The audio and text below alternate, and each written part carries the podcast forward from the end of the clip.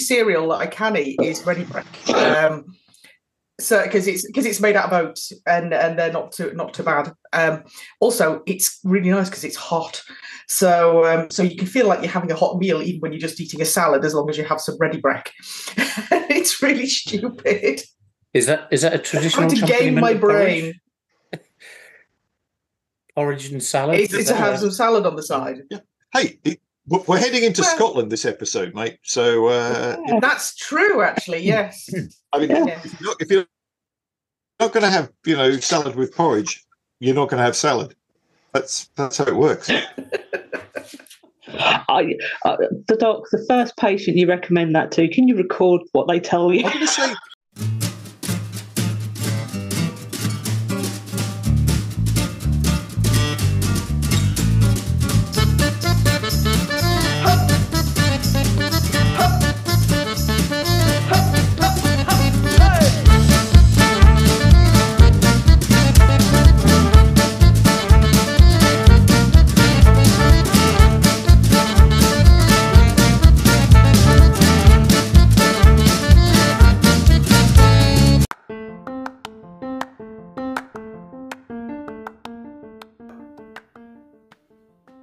Hello, and welcome to episode 7, series 3.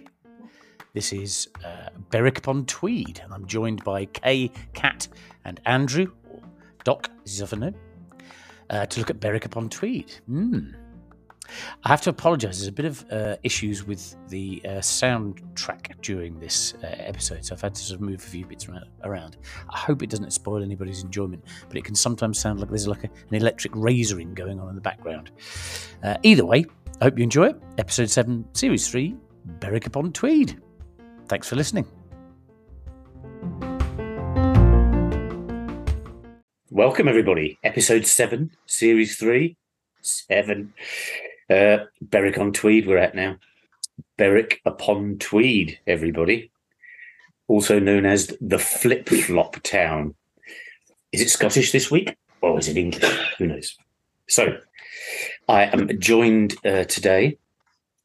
Unfortunately, we have to say that, there is a missing component, Ed Ed Foster, who unfortunately is not very well, so he uh, he couldn't make it today. So uh, get get get well soon, Ed. Although by the time this comes out, you'll probably be celebrating a birthday or something. It should be fun. So, uh, perhaps you'd like to uh, to introduce yourselves. Where should we start? Kat, should we start with you?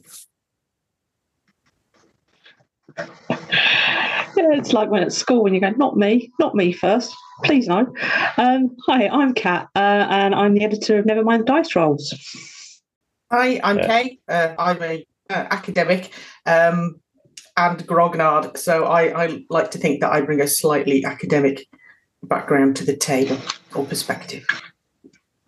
Thank you. You mean you're clever? and, and finally, no, that's why there was a pause between academic. So there was a pause academic. That's what I say. Yeah. And uh, and finally, uh, Andrew. Um, Andrew Cowie, often known as Doc. Um, tragically not academic, but uh, I am quite groggy. So, so I, am here to, I don't know, I'll, be the lowest common denominator for the night. We're in Berwick, uh, Berwick, Berwick on Tweed, so we're still on the A1. So if you remember, the, the whole purpose of this was we're trying to find the way to keep the ways open between Scotland, Edinburgh, nominally, and London, two great capitals, well, two of the great capitals of the UK. And there are certain liminal interventions at waypoints along the way. One of those being Berwick upon Tweed. So, what what might be the reasons for the ways being shut and bringing the entire country to a grinding halt in Berwick upon Tweed? Now, who would like to go first, or would you like me to go first? I mean, if you ever say that, people are going to say, "You go first, Dave." Aren't we? no, every time I say it, someone says, "I'll go first. Is that right? yeah, you, you, get a bunch of keynotes. Shall I go first then for a change? Yes. Shall I? Yes, let's. right. Okay. So, Berwick upon Tweed. Now, Berwick upon Tweed has an extraordinarily curious symbol. Okay. Uh, oh, okay. And it is a uh, a bear. It's a bear and a tree. Now, some people have said, have hinted, that this is a pun on the town's name because the tree is a witch elm, W Y C H elm. So it's literally a bear witch, which is an extremely hilarious uh, pun if you're sort of, I guess, Anglo-Saxon or something, but it, it isn't. That's not true. Although actually partly true, partly true. And you mustn't forget, obviously, that elms are linked with melancholy and death, uh, possibly because they drop their dead branches without warning, which is a particularly sort of dangerous aspect to them. Now, on the way here, what we'll have is the players start to have a dream about woods, uh, trees, uh, bears. Maybe this is just sort of foreshadowing before they get to Berwick. Now, the other thing about Berwick is the A1, or the Great North Road, used to go through the centre of town and used to go over the old bridge. And there's a saying that's associated again with Berwick, which is that during the temptation, while the evil one was showing uh, to the Holy One all the kingdoms of the earth, he kept Berwick hidden beneath his thumb, wishing to reserve it as his own little nook. So there's lots of peculiarities about Berwick. We've got bears, we've got witch elms, we've got the evil one. Uh, tr- the the bridge that takes uh, the A1 up through the north uh, on the uh, uh, on the on the site of the or it was moved the Great uh, A1, the Great North Road, was built in 1925. Before that, it's now the A1167, just to be a little bit sort of geographical about, uh, you know, a bit sort of nomenclature about um, these things. Uh, goes over the old road bridge. And there's an interesting poem that describes Berwick and its bridge. There's more than one version, but the second, less complimentary verse given here is attributed to Robbie, Robbie Burns. So the people of Berwick have got this sort of notoriety to an extent. The, the, sort of the original one is Berwick is an ancient town, a church without a steeple, a pretty girl at every door, and very generous people. The Burns version is a bridge without a middle arch, a church without a steeple, a midden heap in every street, and damned conceited people. Robbie Burns, people poet. Now, what you find is many people know this there is no middle arch, as it says in the bridge, that can be seen. However, if one has the sight, there is something there. What is in, or rather under, that uh, arch, the hidden arch, is a wych elm tree, possibly the last in England and possibly the only one that's still resistant to Dutch elm disease, which killed off all the others. Damn you, Dutchmen.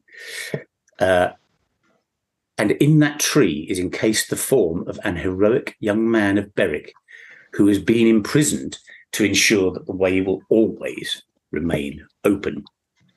Now, the old forms, of course, are falling apart, and he is about to revert to his normal form. And this hero is, in fact, Thomas Seton. There was a siege about, I don't know why this all of a sudden becomes story time, so apologies for this, but here, here we go.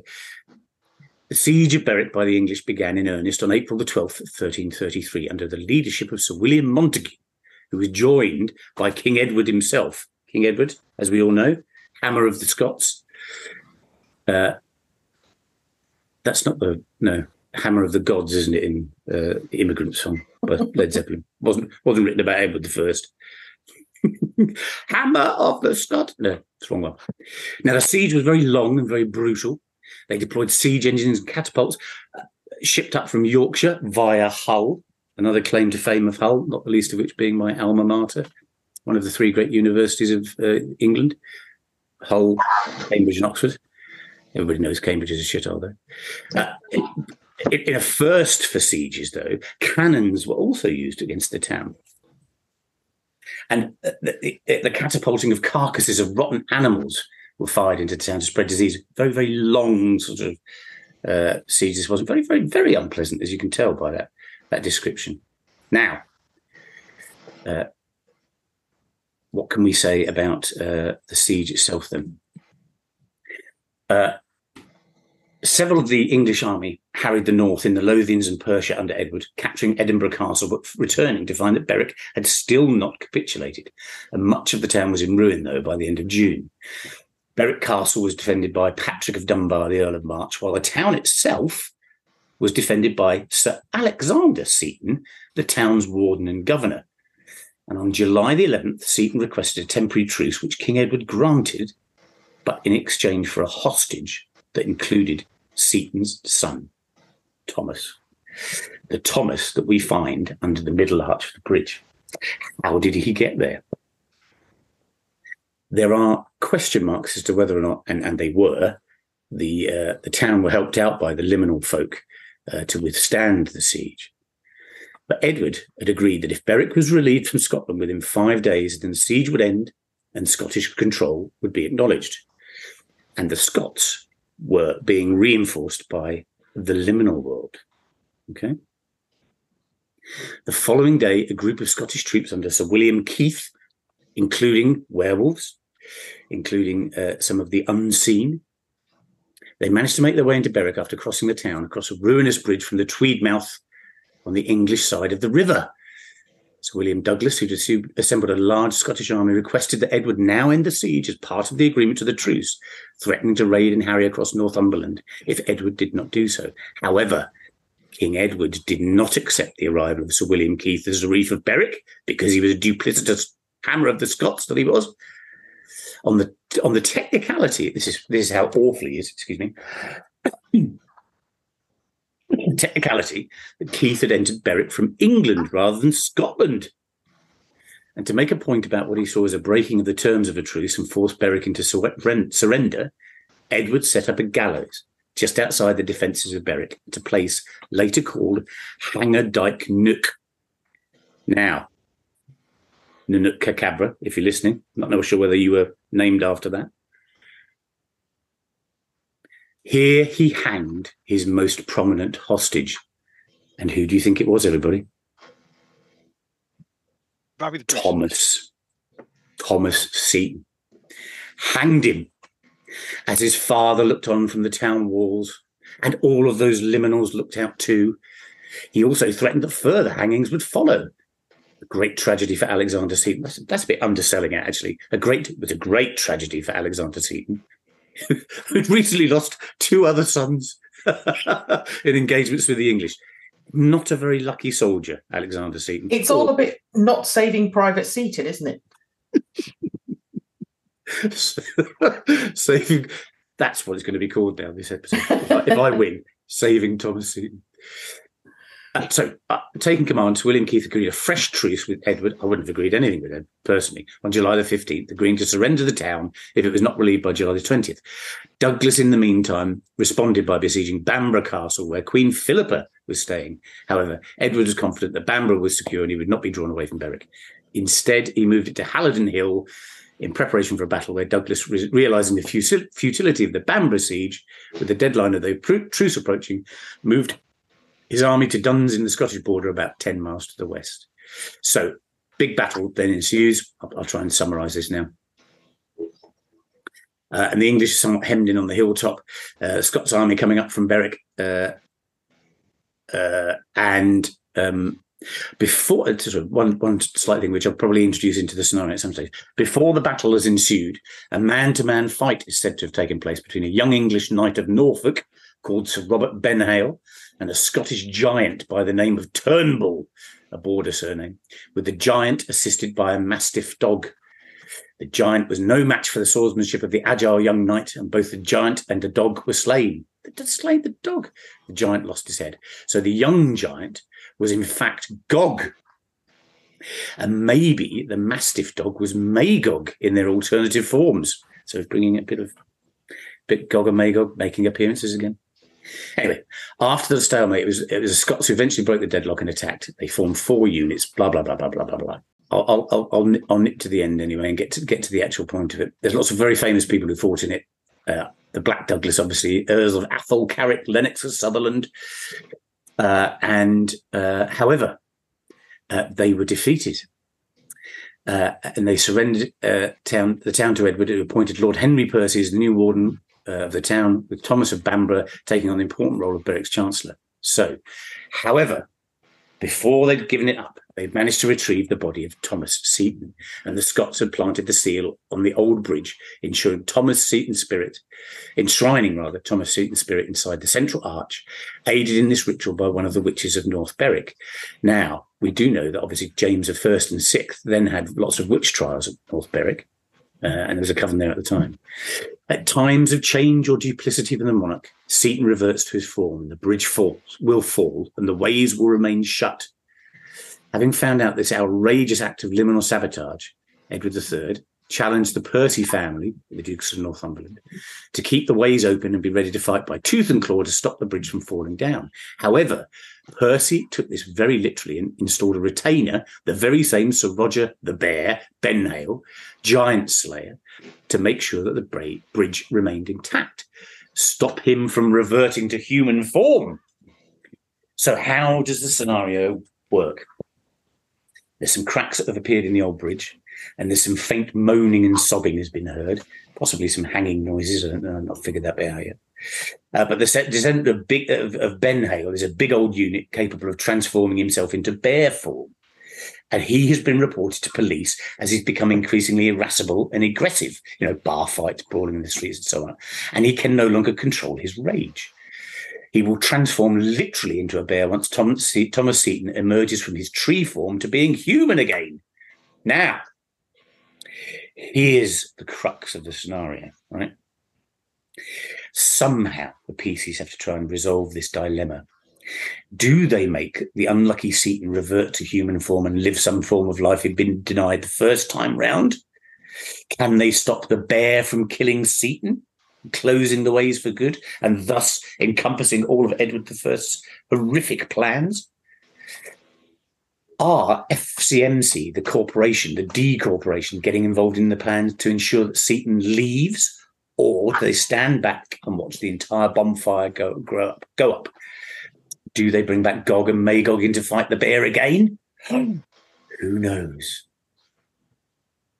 So, my scenario is the bear, the witch elm, the crumbling bridge, uh, the madness of a dilemma. Do they make somebody who is transformed into a tree on his deathbed go back to being a tree. He doesn't want to be a tree anymore, anybody. He doesn't want to be a tree. Or do they just stand back and let it all go up? And that's it. Excellent. Yeah. Follow that, somebody else. Yeah. also, not me. So, would you like to go next, then, Kaye? Well, in that case, my, my little flavors, because I, I think the problem was is that I started to do what I usually do when I come on this podcast, which is, you know, so open up PowerPoint or in this case OneNote uh, and crack my knuckles and go, let's go on, on, on a research journey. And I did that.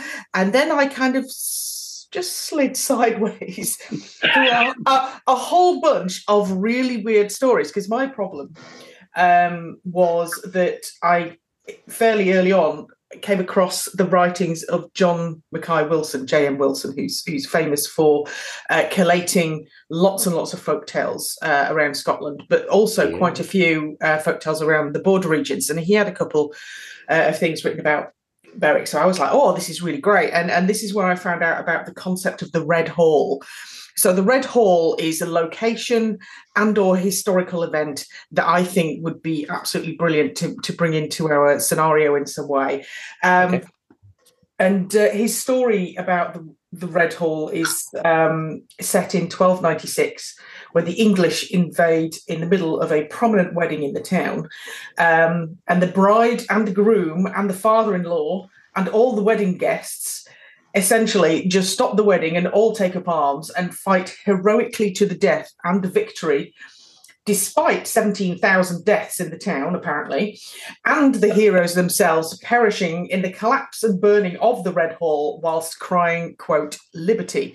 So we have some extreme high drama happening here in that we have some some high uh, some some high value members of of society. Um, we have Isabel, the bride, who I thought you know we could have some really great hauntings here. Um, so I felt that ghosts could be a thing. What I haven't managed to find out is exactly where this red hall was, seeing as it, it seemed to just be somewhere where uh, it was something to do with the the Flemish for wealthy wealthy Flemings who had erected this immense building called the, the Red Hall, situated where the wool market now stands. So I, I need to take a good look at exactly where that is map wise if we need to make that work. But i just love the idea of this red hall i love the idea that it was you know it was a big important building. Lots of things happened here. And there was this very kind of heroic last stand. Although it is just so funny how it's written obviously from the perspective of a scotsman when when those awful english came up. And um, and there was a heroic victory in which 17,000 people died including the three protagonists. Um, but that does give us, I think, um, a lot of potential for some spooky action, uh, and also some. Uh, you know, we, we all know that none of none of the Fey folk like fire. In fact, nobody likes fire. So that that could be quite interesting. And then after I'd sort of got very deep into Wilson's tales and and wept a little bit because this is the problem of of working at a university where you have access to all 21 volumes of his stories. Uh, so uh, I had is, is knowing when to stop. is knowing when to stop. So I, I you know, I sort of went right. I'm going to stop here. I'm going to see see what else Berwick has has to to offer.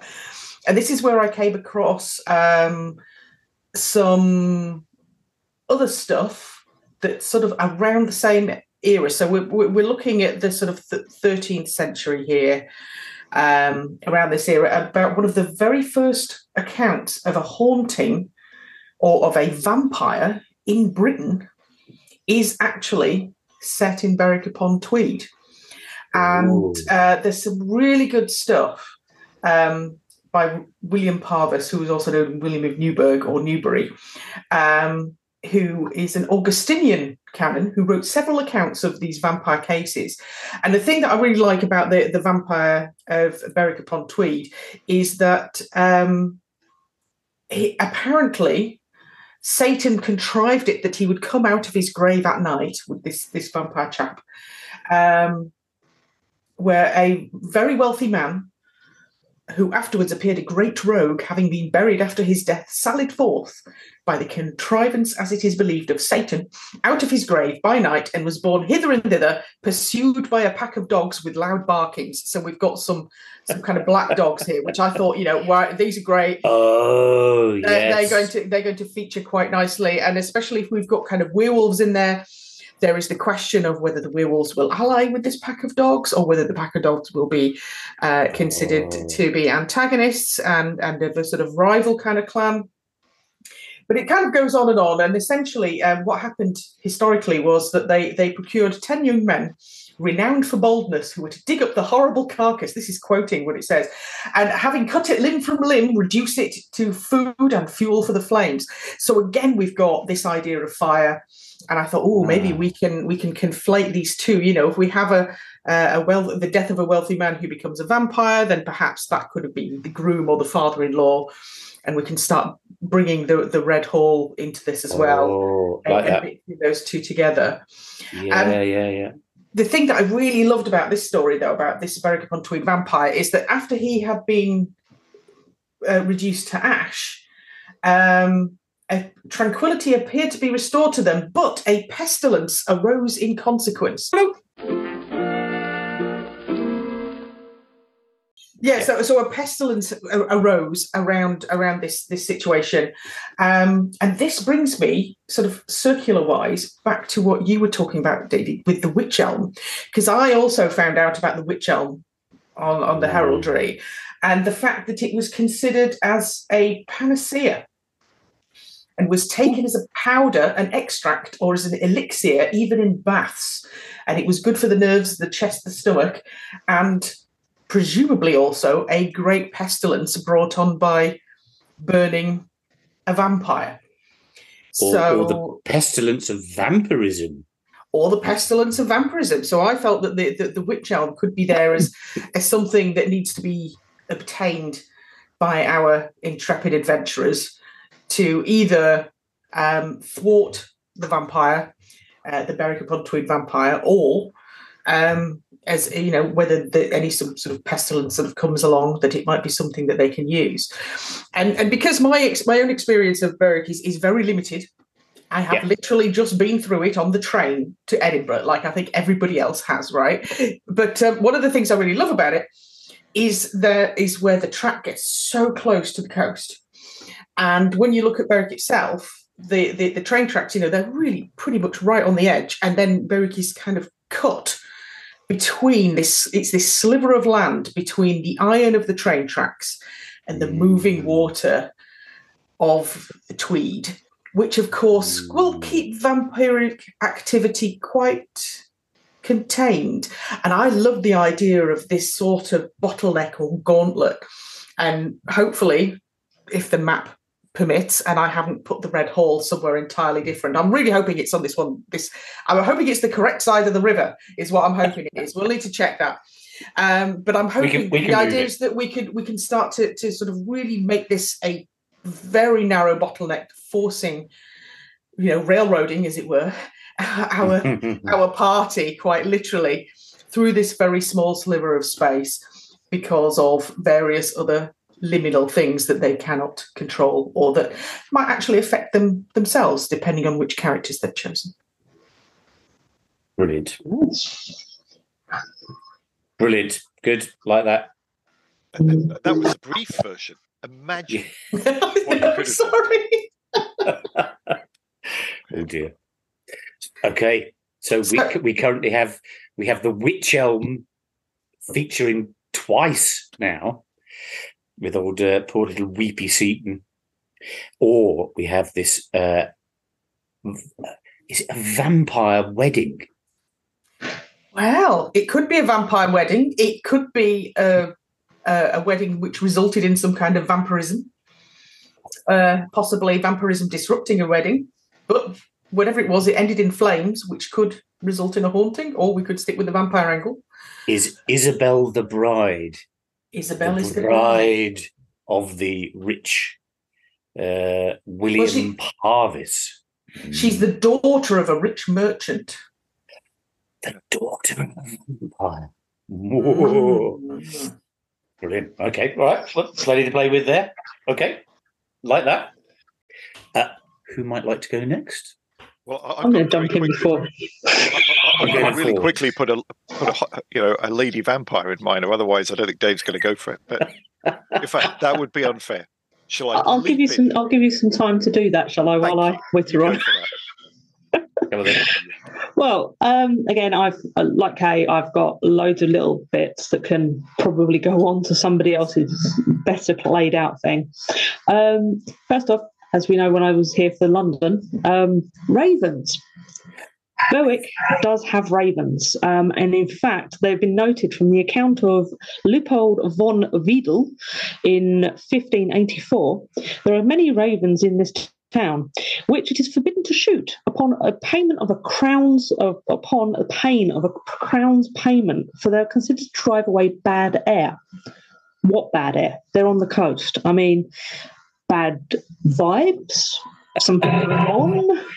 Um, so I'm going to bring back our old friends the ravens because I do feel that they can pop up nearly everywhere in the UK because they do. They're birds.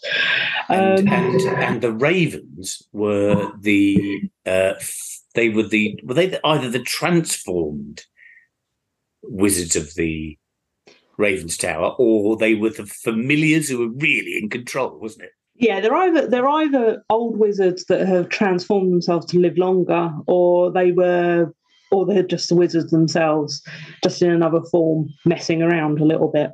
You know, as you do. I mean, if you're you're that powerful in magic, why would you stay human when you can be a bird? Um, Mm. Comments there, I'm sure that could be made. Um, but other than that, also Berwick is on one of the major is on the ley lines that run roughly from Bournemouth, kind of vaguely nearing uh, Greenwich and then sort of shooting up in various places, but it is actually on the ley line. So, because it's on the ley line, you do get a lot of ghost and fairy sort of phase stuff going on. So, I kind of when I was reading up on the history of, of, it, there is a lot of ghost stories around this this region. There is also a lot of fae stories around this region. So I'm kind of wondering if perhaps the ghost realm and the fae realm have got somewhat slightly intertwined. And this could also be causing the the issue with young Seton because someone's going to have to win sooner or later. Um, the ghosts are obviously going to be very angry, pro pro uh, English on one side, pro Scottish on the other. So you could, because of the the way the, the bridge is designed and with the tree in the middle, that could be stopping the um, the ghost realm from actually fighting get it all out. Oh. Maybe they planted the tree deliberately there to block the fairy realm from coming out. Hence, they're probably whispering in Seton's ear, saying, "Come on, mate, go back to being human. Let us out." Because that could also do it. Because I would like to say if there was a lot of liminals involved, and if I was the hammer of the Scots or whatever side, and I wanted to win, I'd be blocking liminals from coming in. So I would block the high realm if I could, and possibly the ghost realm if I knew about it. So Okay. those. Uh, there are loads of there's some great names for some of the Fae in in this in Berwick and the Borders. There's there's tons of great ones. Whuppity Stoorie, I thought was great. That's their version of Rumpelstiltskin. You've also got a lot of seers. So there could be a seer in the town as well. Uh, Thomas Rhymer was one of the most famous ones. He was given, Okay. um, I think he was given the gift by the fairy queen, saying he is in her realm, apparently. But um, yeah, that that was my whole take on it. Ley lines, ravens, and blocking blocking of um, the other realms from the mortal world. So that would be a great contemptuous thing to burst open at some stage. Yeah. Okay. Although, the ravens- uh, Did you say the the the um the name for uh the fake Rookety story? no, whoopity Whoopity. story. Oh, it's probably Stovey, probably I suspect. But uh, as I said, I just saw this name and just thought, oh, that's brilliant. I love that.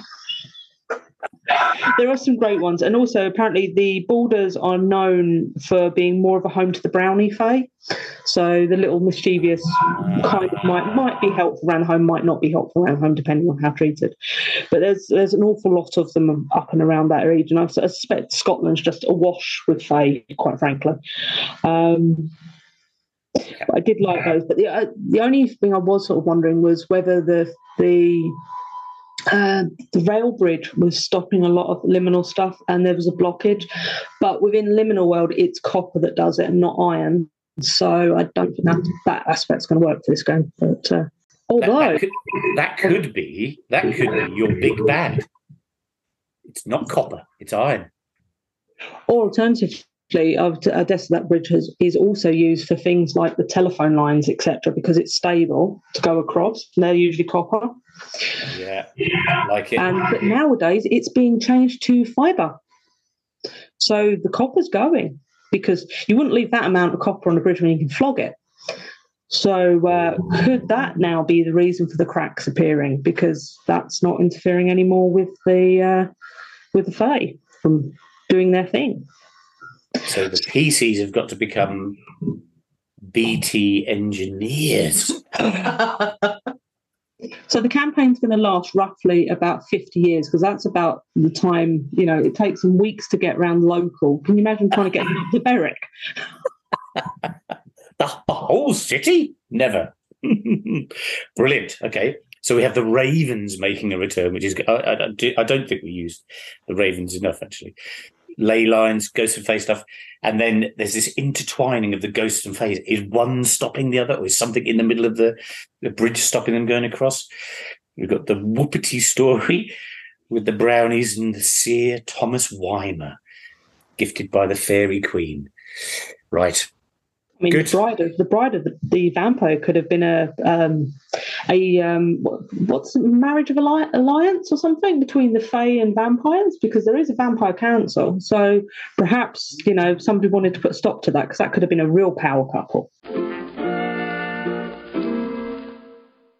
So we come to you finally, Doc. What are we going for? Well, here comes the anticlimax. Um, obviously, I've had a chance to listen to these things, and I thought, you know, um, you know, I, I was looking at this as right. This is the second last scenario in the campaign, so I was thinking, right, okay, so we need to sort of.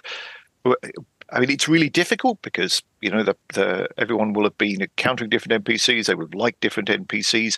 Really keen to make sure that we set up the threat, thread up the big bad. Know there's something bad going to happen. Maybe give them a chance to get an ally or some information or weapon. Uh, I too was very keen on the Fey side, which meant sneaking into Scotland, not least because the Ravens Tower smug gits with all their allies with the Fey doesn't count in Scotland. Read the book, Sonny. so, uh, so if I can get if I can get into the Scottish borders, um, all bets are off as far as the Fey go. And as Kat has already said, there are you know certainly tens of awesome Fae in the Scottish borders we can be looking at. Now, from what I've heard, if you want a chance to be picked here, you need two things. Ideally, Tories should be in there somewhere, and beer. So uh, you know uh, I, that, that's where I started. Uh, can I get Fae, Tories, and beer into a scenario? Um, uh, I wasn't quite sure how the you know how people would be travelling, and I wanted to make sure that they would be involved. And I've got a big budget, so uh, um, it doesn't matter. Doesn't matter how you're travelling. When Okay. the when the party get to Berwick, there is the border is closed. Now this isn't visible to the you know to the non-initiated, but the Fae can't get through, Dampiers can't get through, werewolves can't get through. If you've got second sight, there's a massive ribbon of light across the border blocking the way. Um, this has obviously caused um, uh, uh, a degree of concern. No one's quite sure what's going on. Now, I mean, I too could, I could quote history of Berwick with dates. I could do that, but I'm not gonna. Um, let us all agree that um, anyone who knows anything about magic is aware of the King's Arm Ho- Arms Hotel in Berwick. Um, Yeah. uh, one of the most ancient of the of the pubs around there, burnt down mysteriously in early 19th century. Won't give the date. Um, and I'm sure someone in the party can find out where it is, and they head there. Now it's it's known to be a place inhabited by Fey and travellers. Um, uh, interestingly, you know, setting it up as a scenario, wizards are banned because wizards are the ones that burnt it down. So, you know, have a bit of a chat. You've got Terence the bouncer on the outside. He looks like a bit of a thug, but there's something squirming in his head. You can see it behind his eyes, you know. So that gives you a chance for the party to go in and have a chat. You can have a few previous NPCs that they love, all pissed off that they can't get through. You can you can have your Gog, you can have your Magog, all the people, you know, anyone they've liked might be sitting there being grumpy, and having Terence the bouncer just looking down on them together with the enchantments rendered in this place means that they can talk, but they can't fight. So again, gives you a chance to set up fights at a later date. You have a bit of a chat. Um, you know, this place not only has got enchantments and runes, but has got live entertainment from Tommy the Rhymer, um, who has already appeared in Kat's uh, thing. And he's up there, he's spitting bars. Things, you know, there's a bit of a chat going on. Uh, eventually becomes, you know, people get talking. How do you get through this barrier? Uh, Tommy says he knows a way. He can get through um, uh, uh, from the pool at Blindburn Ooh. Bridge under through the hidden ways. He can take you to the Cheese Well near Traquair House. It's known as the Cheese Well because you used to have to bribe the Fae with cheese, or otherwise bad things would happen to you. Well, this is very disappointing. I'm sorry, but cheese well sounds to me like bucket into the depths. Bucket comes back with cheese. If that isn't a thing, I'm afraid I'm just not going to be able to vote for it for you. It, it is a thing. It's definitely Okay, that's it was known as the cheese well because you would put a bucket down into it and cheese would come out. I was about to say until someone rudely interrupted me. So anyway, Apologies. Uh, Tommy next, takes you in ne- next door to the cracker mines. Yeah. Exactly. See, collaborative. This is how we're working. So Tommy takes you into the Northumberland forest. You you know you dive down under, um, uh, you know, m- do as much fancy stuff as you want, but you're under, you know, you're going down into the blind burn, into the water, you're traveling under the earth. Um, but the way is guarded. The way is guarded by a Kelpie. Of course, it's guarded by a Kelpie. Um, we're all familiar with Kelpies. There's a lovely picture of one in the book. You can use that. Um, uh, uh, if you want, you can call her Mary Whiskadoo, um, which would be whiskey.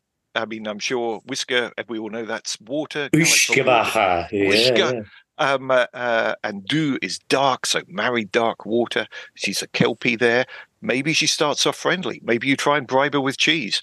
Um, depends whether you know. Do you want to fight? If you don't want to fight, she's bribed with cheese. If she wants a fight, she takes the cheese. But no, she sh- she shifts into a black horse with far too many teeth and attacks. Bit of a fight, bit of a thing. You know, perhaps you could drop some hints when Lord William closes the border, it stays closed. You know, maybe a few hints about what's going on. Uh, a, a mad Winnie, if anyone's good at whinnying, um, uh, you know, this is your chance. So, you know, it's a role playing genius. Um, Yeah, yeah. but eventually you emerge. You're out on Minch Moor near Traquair House, ho- home of the oldest brewery in Scotland. Um, uh, probably. I mean, there's like 50 oldest breweries in Scotland, but that's at least one few. of them in There Traquair is a few. House. Um, uh, you know, famed Mary Queen of Scots loved it. So anyway, so you're near there, but we're actually going to slightly bypass the brewery, and we're going to go straight on uh, uh, to Innerleithen, which is that wee town at the base of Traquair House, and there there is trouble. You can see there's a group, the the Nats, the nationalists.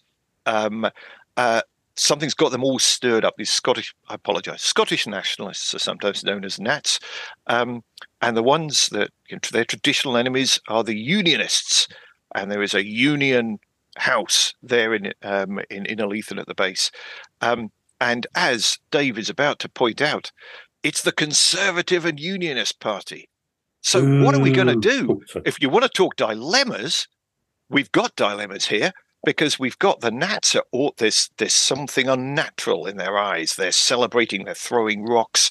Um, uh, but you know, uh, get your cell out of here. There's no way for witches in this place no more.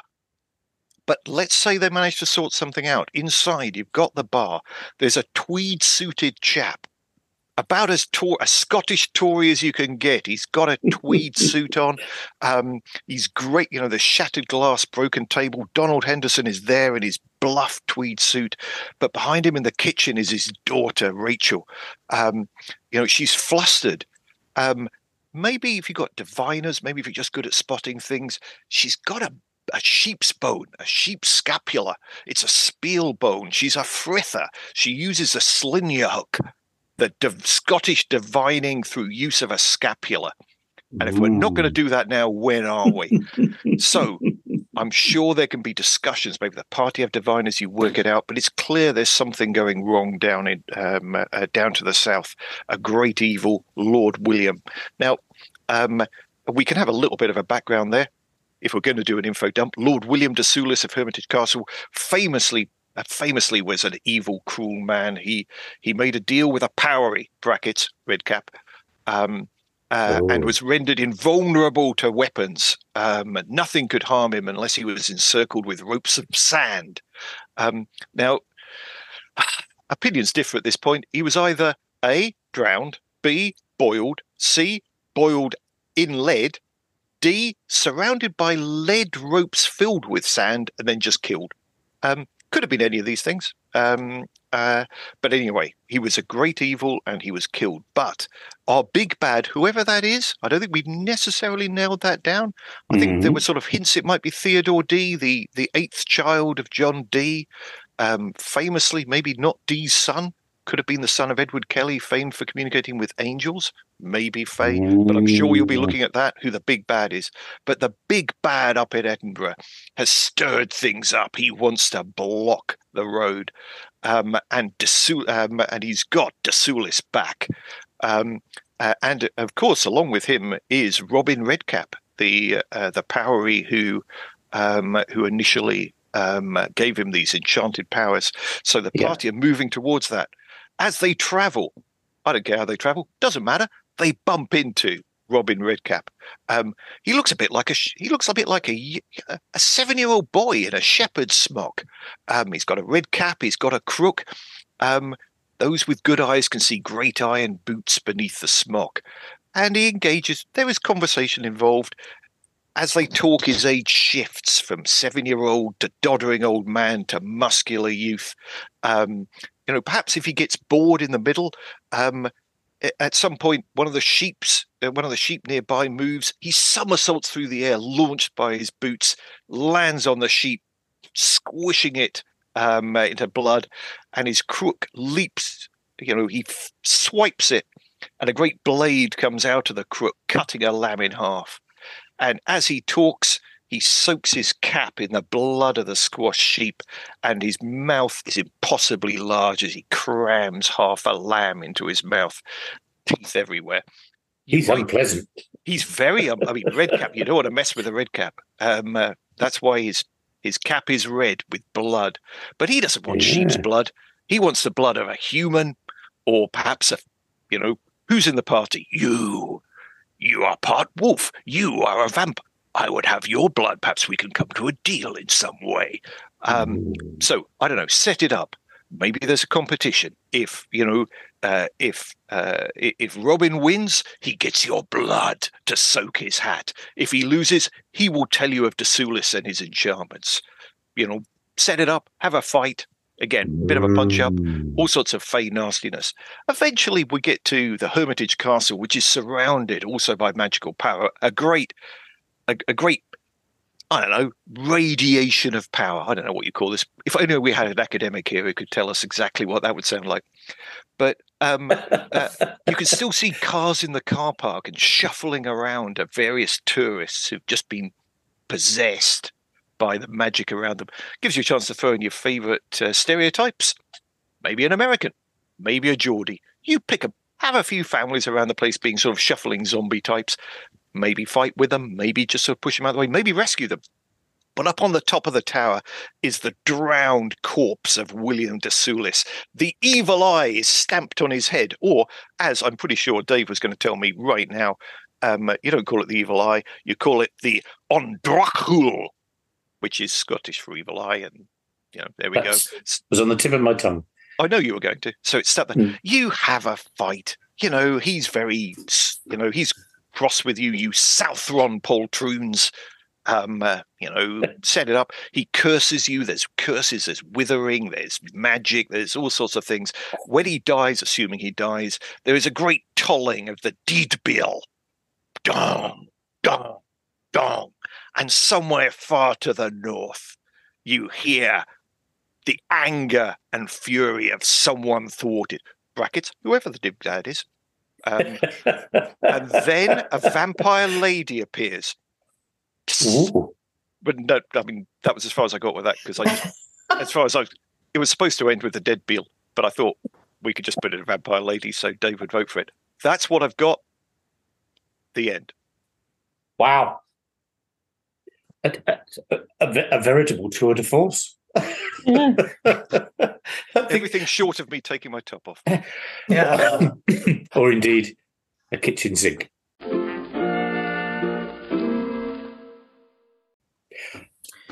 Well, listen, eh, eh, you know, far be it from me to impose some sort of rule structure on this podcast. However, however, we And do have to come up with something.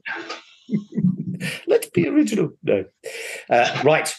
We're going to have to take a vote. So, uh, shall we go in reverse order then? So, well, let's, let's a quick recap. Quick recap. So, with myself, it was you have Thomas Seton enshrined in a tree in the middle of the of the bridge uh, on uh, the old bridge in Berwick, and somehow the, the PCs have got to resolve the issues of do they make him turn back into a tree? Do they let the bear kill him again?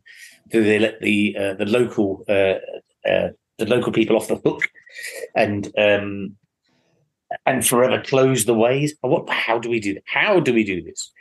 But there is essentially the solving of uh, of, of the conundrum of Thomas Seton, much uh, much uh, taken advantage of, I think, Thomas. Or do we have uh, from the stories of John Mackay Wilson, the Red Hall, which is uh, uh, the uh, wedding party taking up arms against the English. The English here maybe maybe embodied by somebody else, FCMC perhaps, who knows?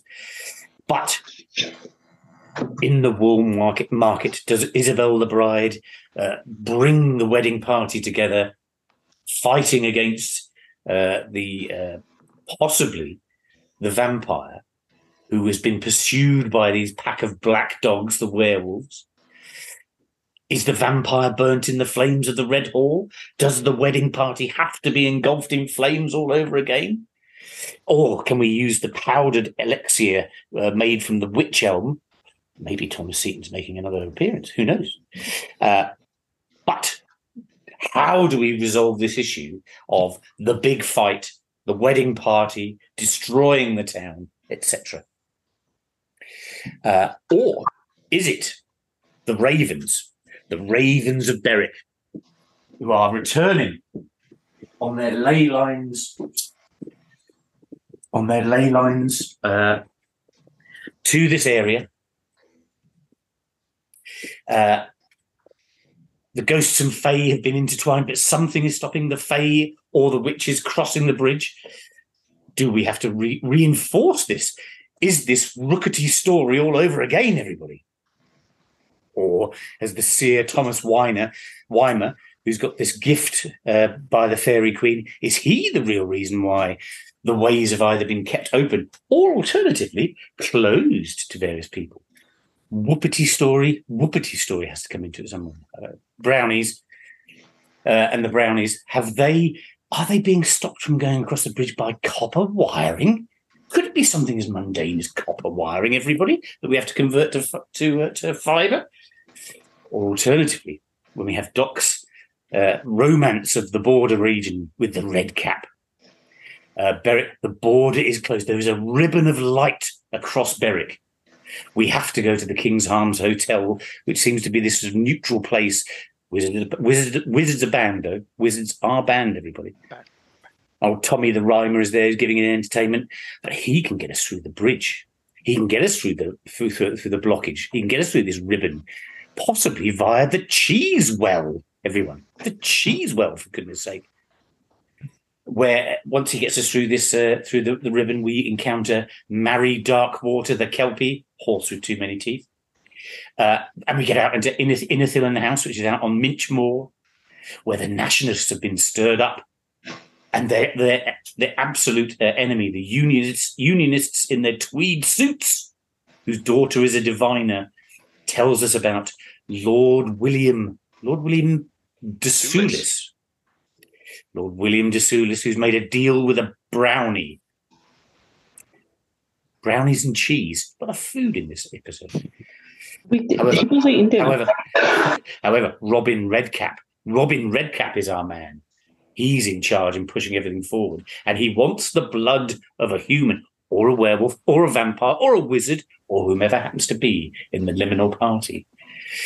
Uh, and he will stamp on sheep, cut them apart, uh, bathe his uh, his headwear in their blood, and then eat half a lamb in one bite. And then the vampire lady appears. So, so excuse me, who whom would like to vote first? Should we start? Kat? Can we start with you? For whom are you voting? You cannot obviously uh, vote for the Ravens of Berwick making a, a, a, a, reappearance shortly before the BT Engineers of Liminal. hey, there's been worse crews in the world other than the BT gang bombing it up the uh, up the motorway. Um, I'm to go with. I think I'm going to go with Seton. Uh, the reason is, is it gives us a good hanging point for everything else that will come from all the other angles. It gives a good hanging point of why there is a blockage, and potentially, you know, a lovely moral dilemma for the crew. Do we, do we lock this poor poor bastard back up in a tree? Or do we let him go free and just hang the consequences? You've got a love a moral dilemma. You really do. So I'm I'm going to go with Seton. Andrew, Doc, can we come to you now? Where would you like to place your vote? Bearing in mind you cannot vote for your red cap slaughtering sheep. The, um, well, I mean, why would I want to when you've got a wedding with vampires um, uh, and uh, and the hated English and um, uh, you know crowds of ghosts forming a massive battle army uh, with the players caught up in the middle. Um, you know, y- you had me at Vampire Red Wedding. The Vampire Red Wedding. Fantastic. Vote for Kaye there. The John Mackay, all that John Mackay Wilson uh, his research paying off. Kaye, we come to you now. Now. Oh, this is you wish to vote. You this can't so vote for the Vampire Wedding. which is probably a good thing, seeing as all is all it is is a loosely connected bunch of people and locations and happenings, and doesn't really actually have much of a plot to hang it together. So um, I think I think what you know, Doc was very kind to me there, implying that there was something that that connected them. Um, it is really hard because yeah, I'm not very good at the, the kind of big picture stuff, and and I really like sort of small contained things. So I'm I'm I, I really love the Ravens because Ravens just win generally. Um, but I also like the sort of the Ravens, the ley lines, and the, and the blocking of other other realms. I think is really neat, and this idea of bringing it, making it fully contemporary with the removal of fiber. Sorry, the removal of copper so, so that we can have fiber in there is just absolutely great. So um, I really want to vote for Kat. But of course, that'll be one vote each, and then we're all doing this circular voting. And I suppose, well, you get the casting vote, don't you, anyway, Ah, Dave? Now, I, I have a horrible feeling, actually. The person who will get the casting vote on this will be Dr. Mitch. Ah, because much as I much as I do, and I genuinely the, the vampire red wedding is is brilliant. I don't think we've had a Robin Redcap with his mad, malign, sheep murdering. I, I can't think about it. I can't think of it if there's a bit anything like. Is there actually anything about redcaps in Liminal? I think it mentions them, but there's not a lot of, not enough detail. No. Not so, enough detail. so, so to, to, to sort of answer your question, but also to, to give my vote, I'm I am voting for Doc. I'm voting for Robin Redcap, and I'm going to send it down the line to Doctor Mitch to figure it out, because as you said, there's there's four really, really, really, really different ideas in there. I love the vampire, the idea of the vampire red wedding, as you said. That's brilliant. You've got that. You're absolutely right. It's it's almost so genius. It's mundane, isn't it? Copper wire going across the bridge has been removed. What a brilliant idea! Being replaced by fibre. And then we've got uh, we've got this mad chase through the cheese well, and the ribbon of force across Berwick. I think that's absolutely meeting finally Robin Redcap, the lunatic. And then we've got there's this about the moral dilemma: do we ch- do we turn do we turn this young man who's been murdered for goodness sake, turn him back into a tree? How un- unfair would that be? Life had only just begun. So I am going to send it there. So fantastic brilliant. It's a four way tie. It's, it sounds a little bit, you know, like everyone's a winner. We all get Yeah. a medal. is a winner. We all get a medal here. exactly. However, we do have uh, one more uh, thing we have to do, which is what was your suggestion, either for the big bad or alternatively, what is it we would like to introduce into uh, the liminal universe? So I'll go in reverse order first. Uh, uh, Doc Andrew, uh, it's you first. What was your your big bad? What was it you were going to be introducing into? But I mean, uh, I, I was keen not to introduce any sort of massively new thing at this stage. I, what I wanted to do was to amplify what had already been, you know, had already been around. Yeah. So, uh, I mean, really, the you know, so I wanted to set up obviously, it's slightly difficult because we've vaguely talked about this decorporation in the but it hasn't really Yeah, been. I mean, because what you'd like to be doing in the campaign is like dropping little hints about what they're doing and having them Yeah. popping in every time. But then you Yeah. just sound like, well, I don't want to slag anyone off. Jim saying, I'd like to vote for something really good from a previous one, which was, you know, I don't want to sound like that. Someone's already said it. So, um, so I'm happy to go with the whole Dee thing with Theodore Dee as the big bad. We would just keep going with that. But what I thought we could give the party here would be a pair of red cap iron boots. Um, uh, you know, uh, let's see if you can get them by hook or by crook. They're famed for their travel powers, their uh, their ability to get you from one place to another. That's got to help somewhere, right? So um, having a pair of great hobnailed iron sh- boots, still crusted slightly with sheep um, on the bottom, I, I can't think of anything that a party would like more. Lamb-soled iron boots. There you go. Lovely. Good. You should have been a salesman. Thank you. Freeman Hardy Willis. 20 years behind the belt. Oh, I've never worked there. Sorry. Uh, what powers do they have? Hmm. Okay. Uh, Kat, what was it you going to uh, use as your sort of either big bad or, you know, what's the, what are you introducing this? one? I think um, I'm, I, ooh, the big bad's tempting, but no. Um, although the big bad, I would honestly say we should be looking at the ghost run, but no, let's not go with that one. I'd like to see more things that are mundane rather than actually liminal, because the non-liminal world interferes with the liminal world quite a lot, and I don't think we ever really focus enough on that. We always go for the supernatural because it's really cool, but sometimes it is something mundane like copper wire that that some you know somebody went down and just laid down because it's the most convenient thing for humans to use. Without thinking about anyone else who was like going, hang on, I can't go and see Gran now. You bastard. You know, I just would like to see a little bit more mundane every so often so that people do think that don't immediately go, oh, yes, it's definitely a vampire or it's definitely a werewolf. It could be. Is this, is there, is it the waterboard, for God's sake? Just something a bit more mundane in it. It's the sort of law of unintended consequences, isn't it? Yeah. Oh, uh, well, okay. No, we, we've now had to put in all that all that copper wire that was over there that was protecting X from X. The law of unintended consequences. You see, now we actually know that the, the you know the Conservative Party are the party for evil because they wanted to keep the copper wiring, to keep down the Fae. There's poor Corbyn going, no, fibre for everybody. Let's free the Fae. It'll be fine for England. Lovely, lovely.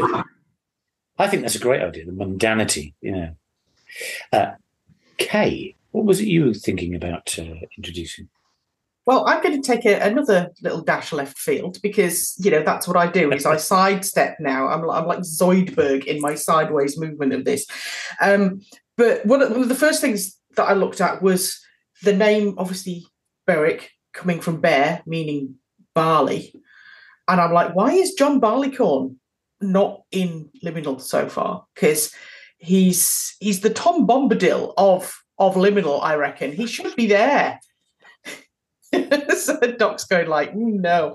Um, but I thought that John Barleycorn, being being very, you know, being being a, a, a Scottish legend and icon and hero, um, that might be interesting to have as an antagonist, as a big bad, partly because of his ubiquitous power in Scotland. And if we are heading further north with the party as we go, he could become more important later on, or sort of lead into into more kind of Scottish folklore. yeah. Um, but also, you know, John Barleycorn must die, is what Robert Burns said, and I think that that is because he's like he's almost like this kind of Christ-like figure. Uh, the lyrics to Robert Burns' version of the song are: "There were three kings to the east, three kings both great and high, and they had sworn a solemn oath." John Barleycorn must die. So the idea was that John Barleycorn had to die in order for to sort of rise again and and um, you know essentially sort of bring great fortune and stuff to everyone else. That's the whole point of the barley, is that you have to harvest it. So I thought, actually, you know, can we have the wrath of John Barleycorn? even though that has absolutely sod all to do with vampires and red weddings. But this is what happens when when you look to history and folklore and you don't actually string it together. You just go, this is all really cool. And, and it's because, you know, I come from a games background where we think in terms of unique selling points and not necessarily in terms of narrative. So Yeah, yeah. so yeah, there's a, there's a lot to fight there. But John Barleycorn would be my my choice for Big Bad in Berwick. Like it. Okay. At me. So I was going to go for um, a sort of a slight wrinkle. He's appeared a few times in the sort of narrative, and and arguably you could say is one of those uh, divisive people throughout history, revered as a fantastic king by some, and revered as an absolute nightmare by others. And I was going to say Edward I, Longshanks. I think Edward I has some peculiar hold over the relationship between Scotland and England. And I think Edward I is a uh, is a is a figure that could be recurring as we move into Scotland. He has to have. There's got to be something. He's some sort of residual. He was so intent on destroying the Scots. I think there's got to be something in there, and and I think he is would be in direct lineage, obviously from because he wasn't a plant, we weren't Plantagenet yet then, were we? So he's in direct lineage from William the Conqueror, or was he? Was he Angevin? Anyway, I'm I'm I'm I'm conflating with Edward the First is my big bad. I'm going to say Edward the First is somebody who's continuing the things that uh, William the Conqueror started, and he is a big node. So we have the pair of red cap iron boots. Brilliant. Don't know what powers they've got yet. However, there's a couple of occasions when going back in time is important. So, hmm. Uh, we have a cat with the mundanity. The, the sorts of examples of c- copper wire being replaced, the law of unintended consequences. I think it's uh, great. Kaye with a bear witch, John Barleycorn, however. John Barleycorn must die. What did Robbie Burns have against John Barleycorn? Anyway, get that. Uh, or, or it's Edward the First from me. So uh, I'll start again. Top top left, celebrity squares. Kat. Who you voting for? I'm going to have to say the, the the little goblin inside me goes magic item, please, sir. Um, so I'm going to go with Boots. Yeah. Okay. Okay. Uh, I think, yeah. Who doesn't want kit? Everybody wants kit. Plus, Yeah. red cap iron boots sound extremely stylish, and I don't want to be, you know, that woman who's got a shoe fixation. But I would definitely be up for some of them. Not made by Doc Martin. Ooh. Uh, Doc, you can't vote for your, your red cap boots, I'm afraid. Well, sure, who would want to? Um, uh, uh, I mean, uh, I, I, I'm not going to vote for Edward the First because I live in Scotland and I want to stay here. Um, tempted though I am, I'm not going to vote for a Steeleye Span song either. The um, uh, uh, uh, uh, Kat's idea of developing the mundane. I mean, it's not so much sort of like little extra thing. It's a whole supplement on, you know, things that we regard as utterly mundane. But if you're Fae, Yeah. are you know terrifying weapons or you know deeply disruptive i love that concept i know it's a slightly difficult one to just throw in at this point but i think reinforcing the fact that you know when we look across to the Fae at their magic they look back at us and you know the things we have um, uh, and how it wrecks what they're doing so um, yeah. I, I just love that concept and would love to see it developed even though it's huge Okay, so so I'm, I'm not going to send it to a tie, but I'm not going to send it to a tie because uh, I think we've got uh, Dr. Mitch is having far too much influence over this. Yeah. I just don't. I just don't want to give him the, the glory. I I like it. I like uh, Kaye. I'm going to go with the pair of red cap iron boots because I can see that might be a vehicle for going back into the campaign and sorting a few things out. Possibly, possibly. However, what I shall do is sell extremely hard the notion that at the beginning of the book we need to have something that, as you quite rightly said, between you, uh, Kate, uh, Kat, and Doc, the mundanity of it's that technology is magic, isn't it? Science is magic. In the reverse, I think it's absolutely genius. So mundanity as a concept is is just so good. You know, it's that. What was the thing? You could imagine, look, you know, holding up your mobile phone or something, and the Fae in front of you going, ah! Yeah. which could be absolutely brilliant. So I am going for the pair of red cap iron boots because I think that's that should be we should get something in there. That'd be brilliant. However, I do think there needs to be a section at the very beginning that says mundanity is itself magical, which I think is excellent. So thank you for that, Kat. Really good. Listen, wow, four way tie, a four way tie. I don't think we've had a four way tie yet, but we have. And then the big bad is uh, the pair of red cap iron boots, but also this idea of m- the mundane. And that might be why the D corporation are going to lose almost because they think it's all about magic, perhaps. Something like. Anyway. Everybody, listen, thank you ever so much. I really, really appreciate it. That's absolutely brilliant. Really enjoyed it again. Uh, so I wish you all uh, wish you all a good night. Thank you so much, Thank man. you. Thank you. It's been good fun. Good night, everyone. See you all soon. See Yeah. you soon.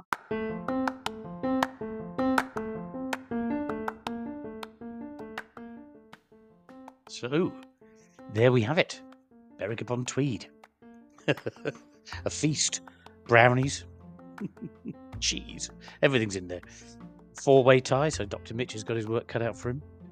Uh, and then also two fantastic episodes, uh, ideas, I think, at the end of the episode, rather, which is the red cap iron boots, which you could maybe use as a way of uh, being able to work around some of the things we may not have achieved earlier on in the campaign, but also the mundane, the mundanity being a, a, a, a baddie or, or, or possibly even a force for good in the campaign. Fantastic. Hope you enjoyed it. As ever, our music is uh, provided by the Freak Fandango Orchestra. The song we use is the Gypsy song. We use it by permission. Uh, it's on an open license. If you do enjoy the podcast, please do tell people about it. And hopefully, hopefully, after next episode, the final, the denouement in Edinburgh, we're going to start a few episodes of trying to piece all this together and thinking how we might do that, which I hope will be quite interesting. Either way, listen, thank you very much indeed for uh, downloading us and listening. And as I say, if you can, tell people about the pod. I'd really appreciate it. Speak to you soon. Cheers.